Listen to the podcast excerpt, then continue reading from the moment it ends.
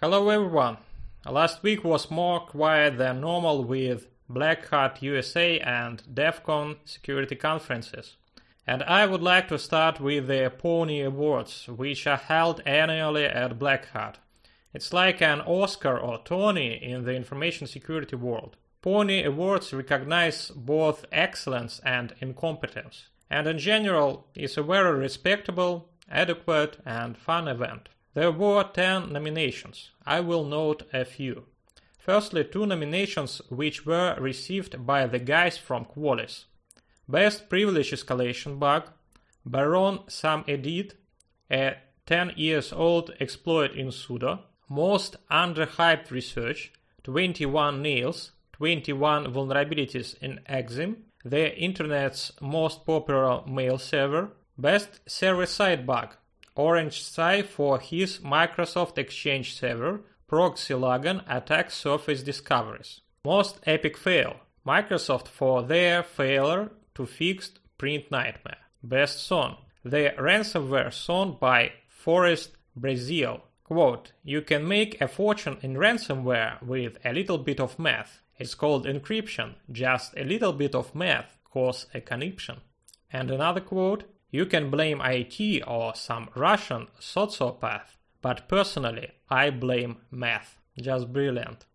And now I would like to talk about the Apple scandal. They want to detect illegal photos on users' iPhones and report them to a special non-profit organization established by the US Congress.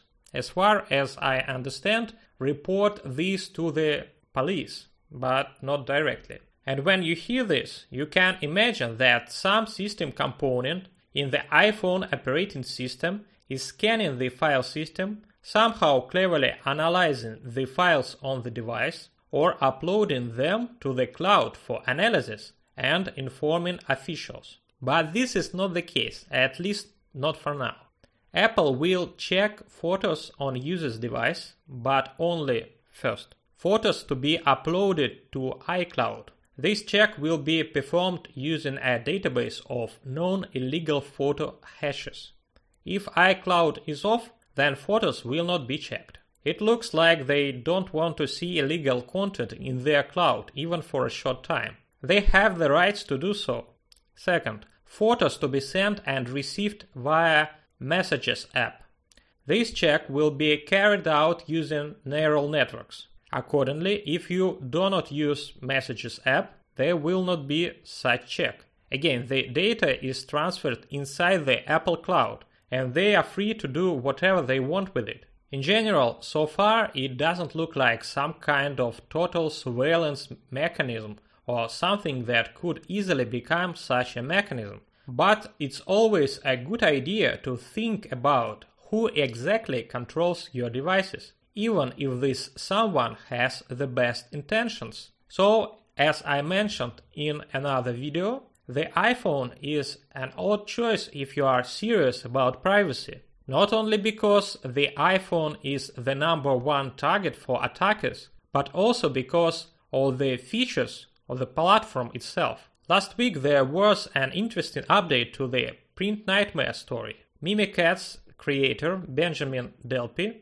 created an internet accessible print server that installs a print driver and launches a DLL with system privileges. The current version drivers launches a system command prompt. This new method effectively allows anyone, including threat actors, to get administrative privileges simply by installing the remote print driver. Once they gain administrative rights on the machine, they can run any command add users, or install any software, effectively giving them complete control of the system. This technique is especially useful for threat actors who breach networks for the deployment of ransomware, as it allows quick and easy access to administrative privileges on a device that helps them spread laterally through a network. And finally, I would like to tell about critical vulnerabilities in Cisco VPN routers. A critical security vulnerability in a subset of Cisco Systems small business VPN routers